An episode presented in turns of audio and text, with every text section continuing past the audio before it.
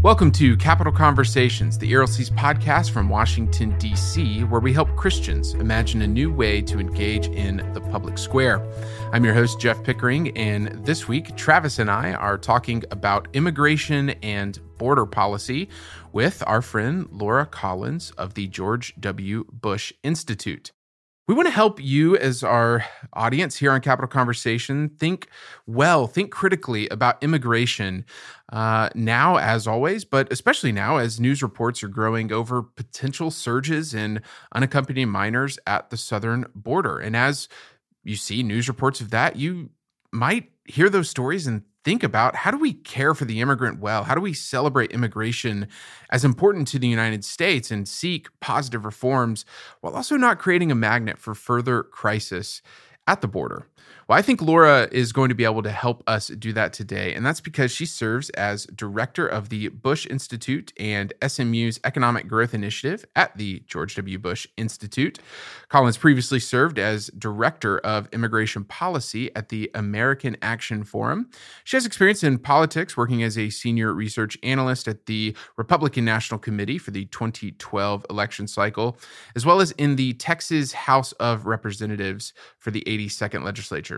A former practicing attorney, Collins earned her JD from the University of Texas School of Law and her bachelor's from the University of Oklahoma. Laura, thanks for joining Travis and me today here on Capital Conversations. Thank you so much for having me. I'm really excited to talk to you guys about border policy today. Yeah, thanks for being with us, Laura. Jeff, you mentioned, uh, you know, our friend Laura and I go way back. You might have noticed that we share an alma mater. Laura and I were actually in the same section in law school. We've agreed not to share any stories. I think the, the principle of mutual assured destruction will uh, will prevent any any uh, any dirt from coming out on the podcast. But um, it's good to be with you, Laura. Yeah, you know, I'm just thrilled that like you know Travis does this work too um, because I think so highly of him and ha- always have. And so it's just nice when we have Stop people. It. He's shaking his head. People wouldn't be able to see this on the podcast, obviously, but you know, it's just it's nice when you work on a tough issue to have people who are friends and who you trust and and who you think uh, think big about things. And so I'm really excited Travis works on this issue too. Man, that is a that is a good word, Laura, and you're exactly right. There's something about that that trust that reaches back before Washington D.C., uh, especially yeah. working yeah, trust, on trust isn't formed in Washington D.C. You you no. come in you come in with it, and if you're lucky, you leave with it. But uh, you don't yeah. create it here. Yeah, I've definitely been in rooms around conference tables where uh, where immigration gets brought up and nobody says anything. And somebody once said, "Well, I don't want to get shot, so I'm not going to raise my hand and talk about what I really think about you know compassionate immigration." It's interesting, Travis, that you said uh, we share an alma mater. And Laura, oh, what was it true. like going from OU to Austin, Texas to uh, you know, get your Longhorn Law School degree?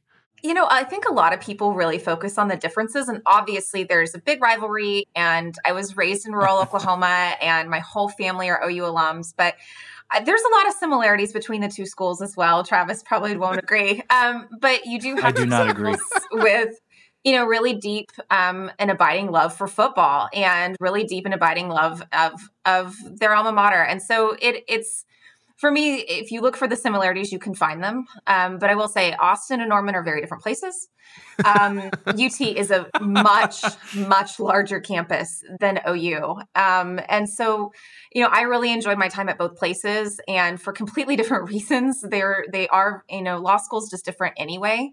Um, but I valued the, the friendships and the relationships I've made in both places and, and definitely um, will always have those fond memories and good ties to UT.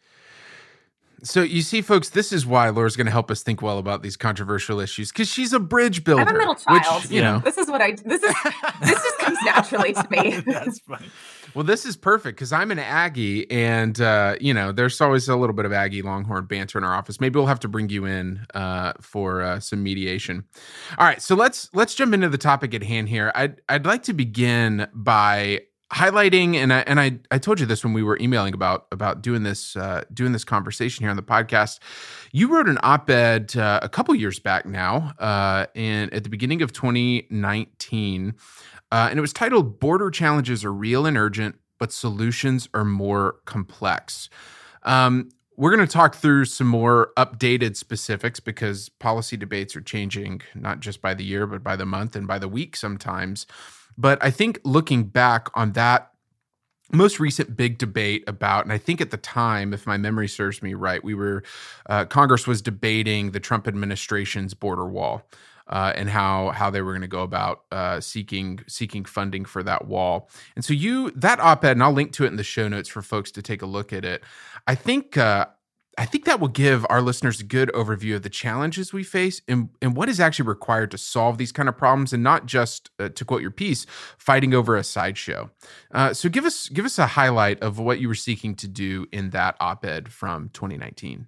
Yeah, well, I think you know, we've worked on immigration at the Bush Institute since its founding when President Bush left office. And then in the last few years, we took a look at the work we do and said, what else, you know, what else can we do that relates to what we're already talking about? And one of those things was talking about Central America and the Northern Triangle countries of El Salvador and Guatemala and Honduras and the things that are happening there. So we started up a policy program there. We call it the Central America Prosperity Project. And one of the goals of that is to bring people from those three countries together and say, what are your shared challenges and what is it that you can do that's actionable and it's going to have a big impact? And so we got those folks together in a room all pre-pandemic. Um, this was in late 2018 and early 2019, and and they talked a lot about the same things: corruption, lack of economic opportunity, uh, violence, and you know, some in some cases there was even some discussion about the rule of law. And they came up with a set of policy recommendations of, of things that they could do in country that the governments of the Northern Triangle could do on their own to really try to help push uh, push through these problems and and really have some breakthroughs to make life better for people on the ground there. And so when you look at Central America in that context, um, you really do see why people are leaving. And that is what we see at our border. We see people leaving the Northern Triangle countries because they don't have job opportunities. They can't support their families. Even if they can, they, you know, they can't go out on their street at night after dark because they might be victimized by a street gang. Um, there's high rates of gender-based violence. You don't see a lot of um, anyone who is victims don't have confidence that law enforcement is going to actually you know hold anybody accountable for victimizing them. And so those are the things that are really pushing people to leave. And so when you look at our immigration work and say you know we think immigration is good for america we think americans benefit from the contributions of immigrants and then you look at this problem and say well people are leaving because they don't have the same opportunities we do and they want to come here and live in freedom and prosperity. How do you fix that? Because I want immigrants to come here and contribute, but I also want them to be able to thrive at home. I don't want them to have to leave home because they can't thrive where they are. And that's really what the root of, of all of that was. You know, physical barriers like walls, Democratic and Republican presidents with Democratic and Republican Congresses have funded physical barriers. They funded fences and walls, and they have a role, but they're not going to solve the problems people face that force them to leave. And so, if you really want to take a look at this problem holistically, you have to look at why people leave and what our role is, what's appropriate for the United States to do to help solve those problems. And that is what we tried to touch on a little bit in that op ed. Baked into what you were saying was a, a, handful of different types of, of immigrants and, and migrants, people who are uh, fleeing a well founded fear of persecution. Uh, people who are leaving for economic reasons, people who are leaving for for reasons that, that might fall in between those two categories. Talk, talk to us a little bit about potential asylees, refugees, uh, economic migrants and and how you think about those things through you know through the lens that you just laid out for us in terms of the the you know what we might call the the root causes or root drivers for migration in the northern triangle. Yeah so let's start with economic migrants. Economic migrants are people who want to come here because they want to work. Uh, they want to contribute to our economy. They want to in many cases start businesses. We know immigrants are very entrepreneurial. And a lot of times if you're an economic migrant sometimes it's because you just see a good opportunity here. A lot of times it's because you don't have a good opportunity at home. So that's what an economic migrant is. In terms of asylum seekers, a lot of the people we see from Central America come here and request asylum. You mentioned well founded fear of persecution. That's really basically the definition of an asylum seeker, someone who leaves uh, home because of that. Um, an asylum seeker shows up at our border and and requests that says I'm I'm in fear of my life and and I would like protection in the United States. In some cases, um, it might be a person who's already here who came on a visa legally, um, who maybe needed to go home because their visa expired. They feel like they're going to be persecuted when they get home, so they might request asylum in that way as well. But in general, when we think of asylum seekers, they are the people appearing at our border, at our ports of entry, and saying, I need help, please protect me. It's similar to a refugee because the definition is very similar, but refugees apply from overseas. They go through um, a slightly different vetting process because they're not here immediately. And so you should, I think, think of them as similar in that they're both groups of people who are who are leaving because they don't have the opportunity to live in safety and security and freedom and prosperity where they are. Um, but what we see with the Northern Triangle is it's it's a combination of all those things, right? Um, it's not just that there are no jobs. It's not just that um, there's violence. It's it's that that really sort of toxic mix of the things together. So we see some asylum seekers who show up and have legitimate cases who will be admitted through our legal asylum process. We see other people who do show up because they're an economic migrant, but they don't have access to the other legal channels of migration here. They don't qualify for a temporary worker visa. They don't qualify for a green card or legal residency here. And so asylum's their only chance to migrate legally. And they take that because they think they might be able to make a case. In some cases, they can because they really do meet that definition. In a lot of cases, they don't. And we have a system that really vets those people out and says, and tries to figure out who has the legitimate claim and who doesn't.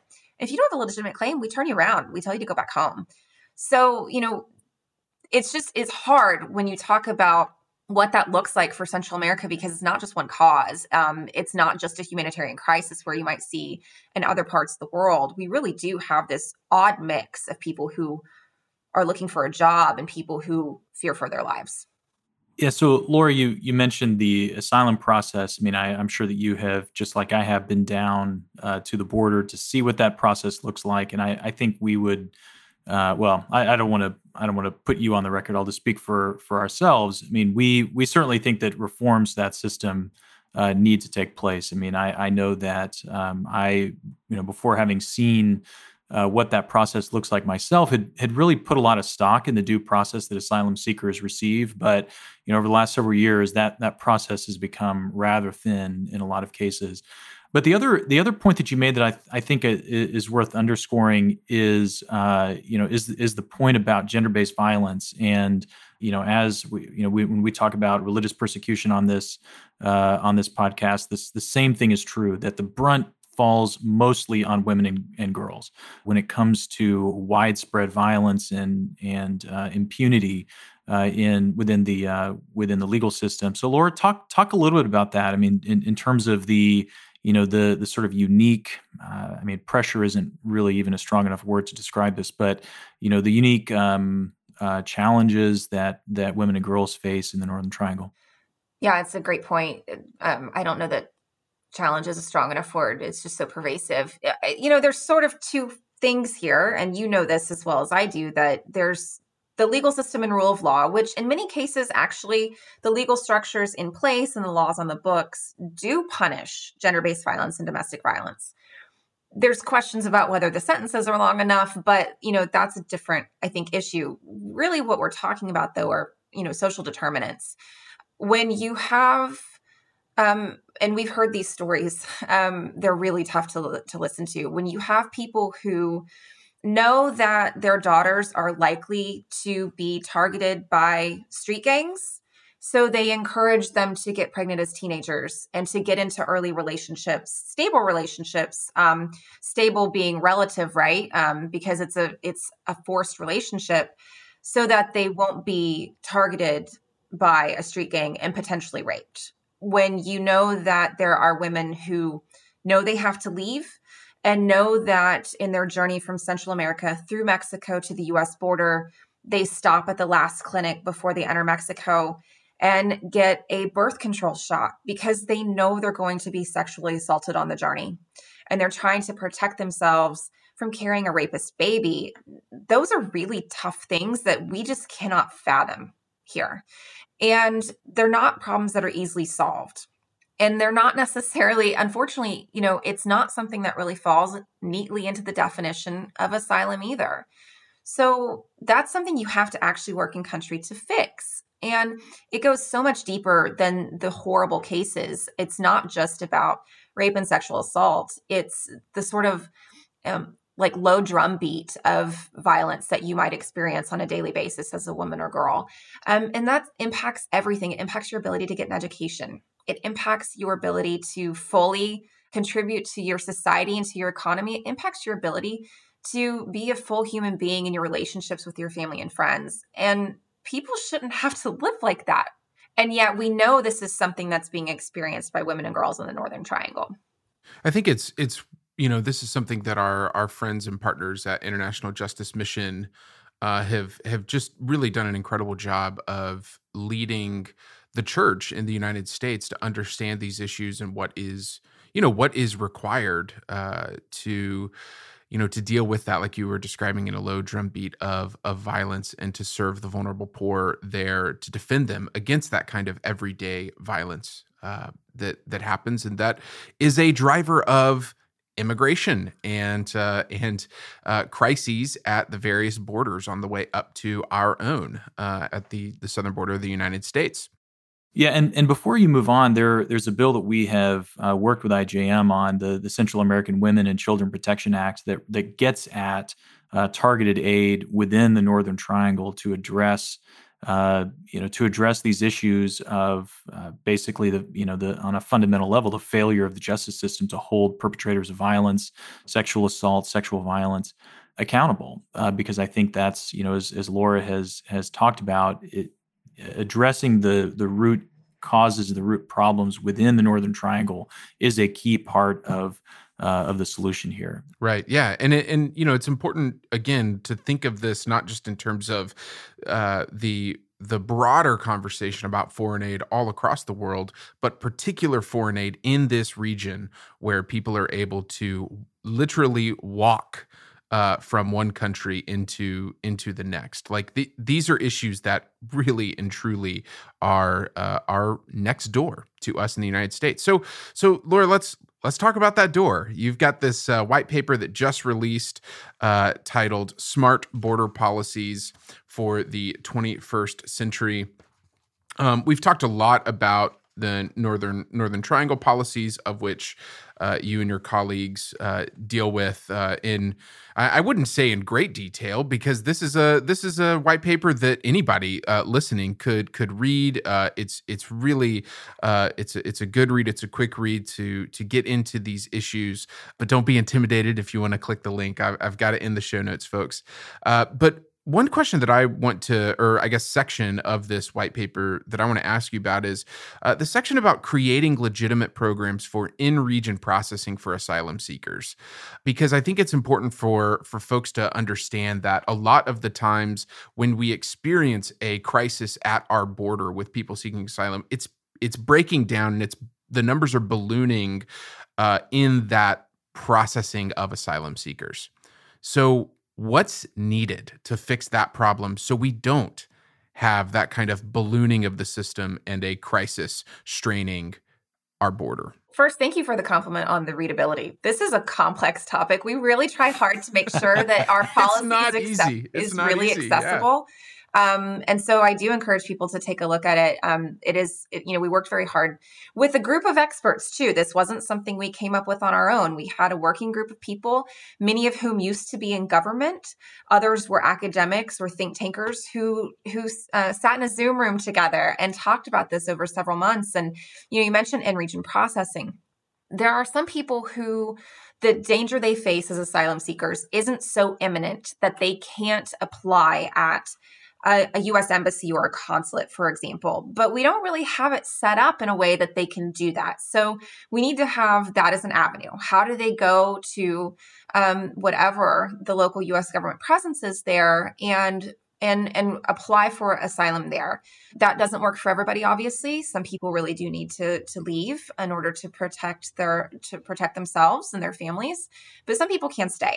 Um, I think the other piece of this that's related but not exactly about in region processing is the legal channels for migration. One of the reasons people come here and try to seek asylum, or people try to cross the border, or people get a visa and overstay and end up being undocumented or illegal is because they don't have a legal method to get here.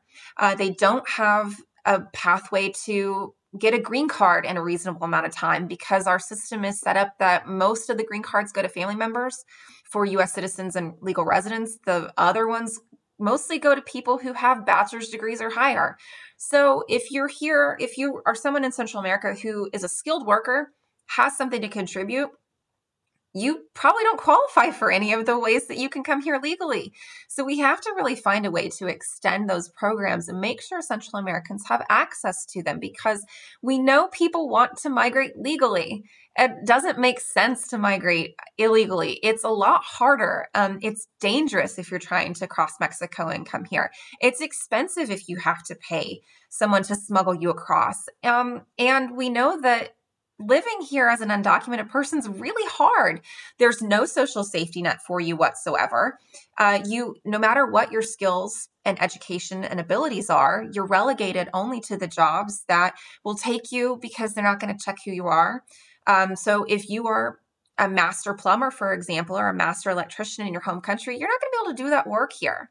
So you're not going to be able to fully um, to use your skills and abilities fully in the broader economy. So finding ways to incentivize people to use legal channels is just so important because it's going to reduce the number of people who are trying to show up at our border to gain entry and it's going to channel them through um, the ways that we know where we can check who they are run the background checks um, and then we have ways to make sure we can see that they're successful because they're going to have um, the ability to really fulfill the potential here.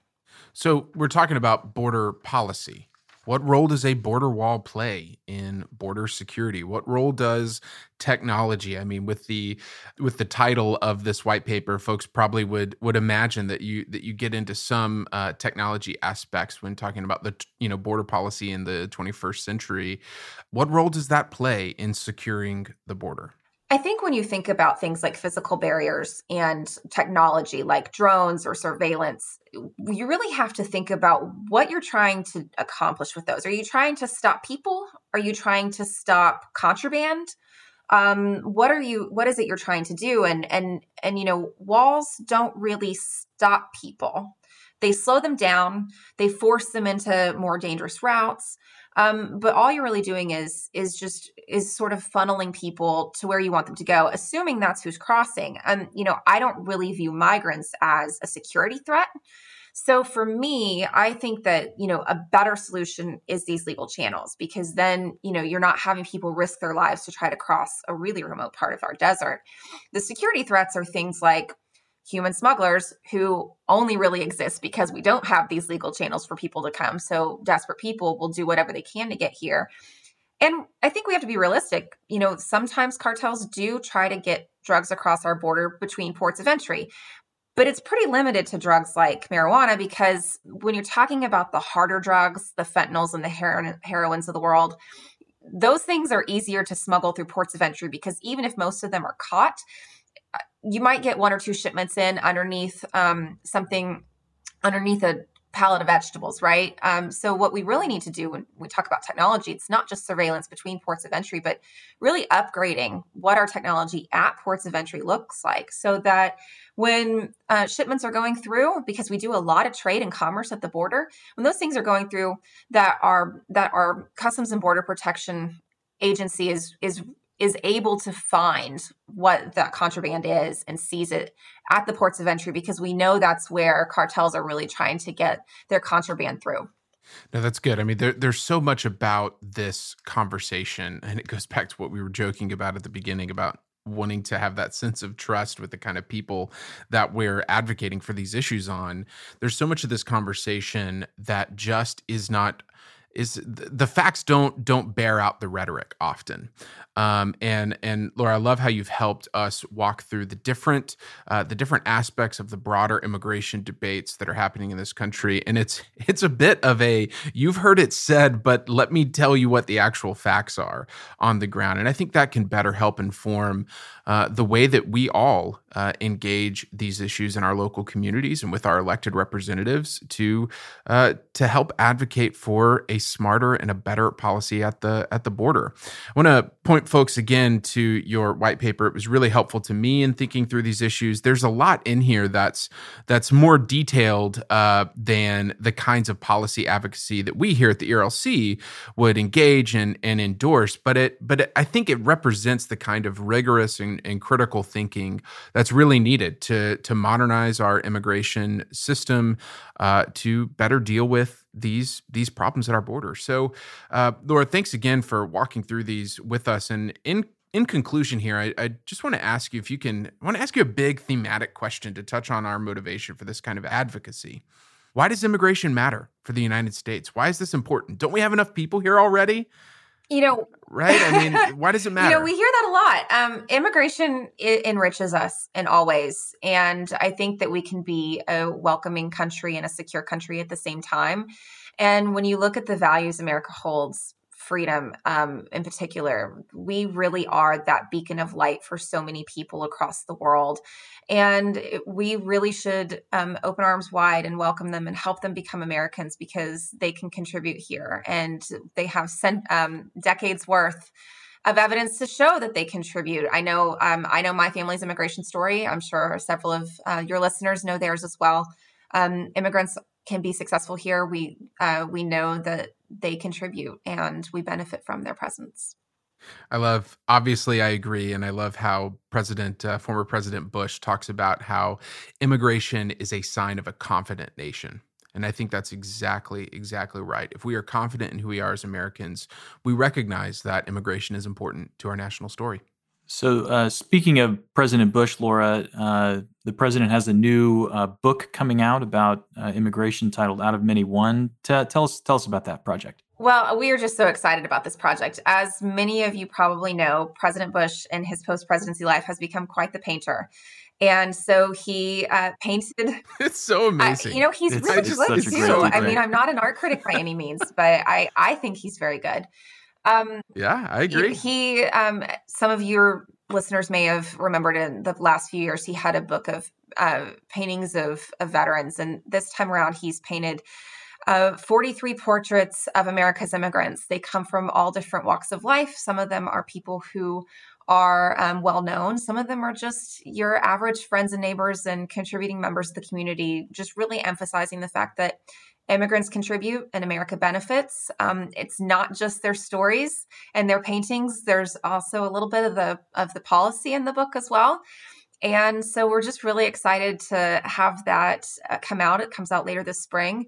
Um, the stories are really incredible. I had the great privilege of of seeing what many of those profiles look like, and they're quite moving. And so I encourage everybody to take a look at it when it comes out because I think that um, you will really see uh, the story of America in those paintings. The book releases later in April. Is that right? It is. It's in late April. Okay.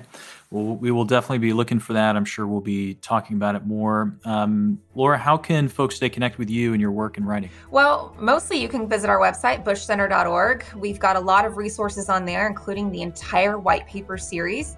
We're also on social media. Our, our team here does a really great job of putting things out that are digestible. And so you can find us on Facebook and Twitter and Instagram. Um, on Twitter, I know we're definitely at the Bush Center. And so just take a look what's out there and interact with us there. Great. Thank you so much for being with us, Laura. It's good to uh, good to connect with you.